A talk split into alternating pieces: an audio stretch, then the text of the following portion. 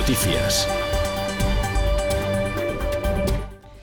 ¿Cómo están? Es martes 24 de octubre, día en el que el tiempo viene marcado también por las fuertes precipitaciones y por las temperaturas más bien invernales.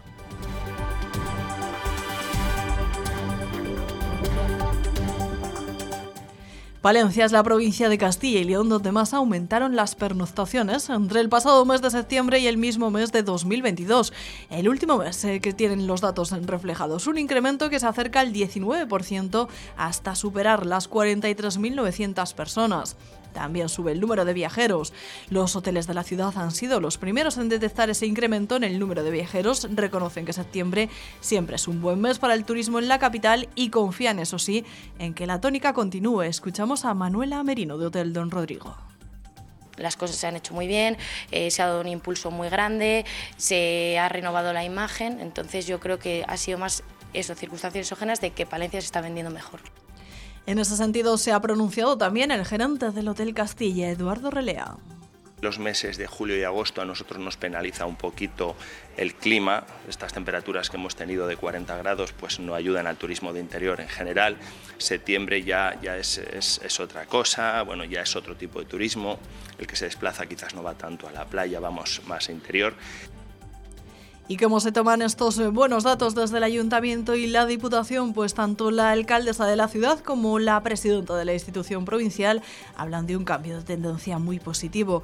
Ahora afirman seguirán trabajando en convertir estas cifras en una realidad estable. Estamos trabajando en una iniciativa que tendremos que presentar en breve a los hoteles y creemos que va a potenciar este tipo de pernoctaciones, especialmente en aquellos meses que suelen ser flojos para Palencia. Que primero nos conozcan para que nos elijan y creo que en eso estamos avanzando.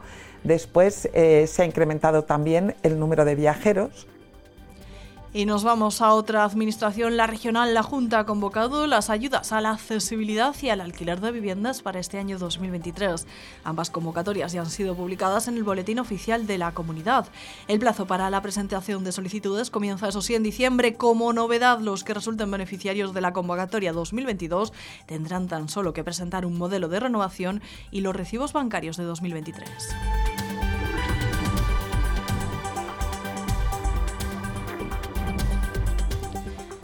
Y la Guardia Civil ha hecho casi 30.000 inspecciones a transportistas de toda la comunidad durante el año pasado, en 2022.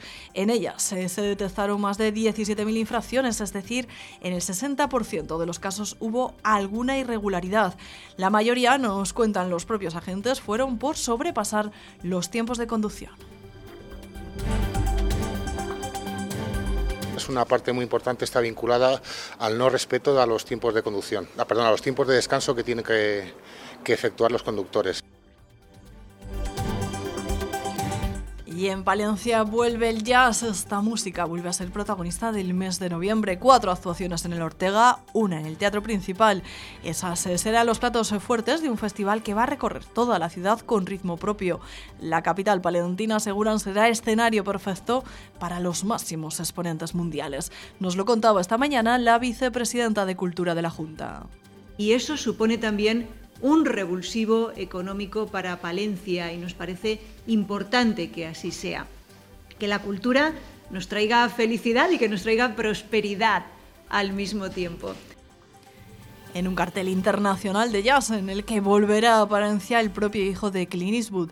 Y Angul, la agrupación musical de Guardo, organiza en la localidad norteña lo que denomina como el mayor espectáculo de Halloween de España. Lo asegura su responsable, su director, Manuel, en la Diputación, el lugar que ha elegido para la presentación de esta iniciativa. Mañana, día 25 y desde las 9 de la noche, la localidad Guardo acogerá el Survival Zombie, seis horas en las que Guardo se convierte en un escenario post-apocalíptico. 50 actores pondrán en marcha un juego de rol en vivo apto para todos los valientes que quieran participar. La organización Angu pretende, dice, que el jugador sienta que es el protagonista de su propia película de zombies.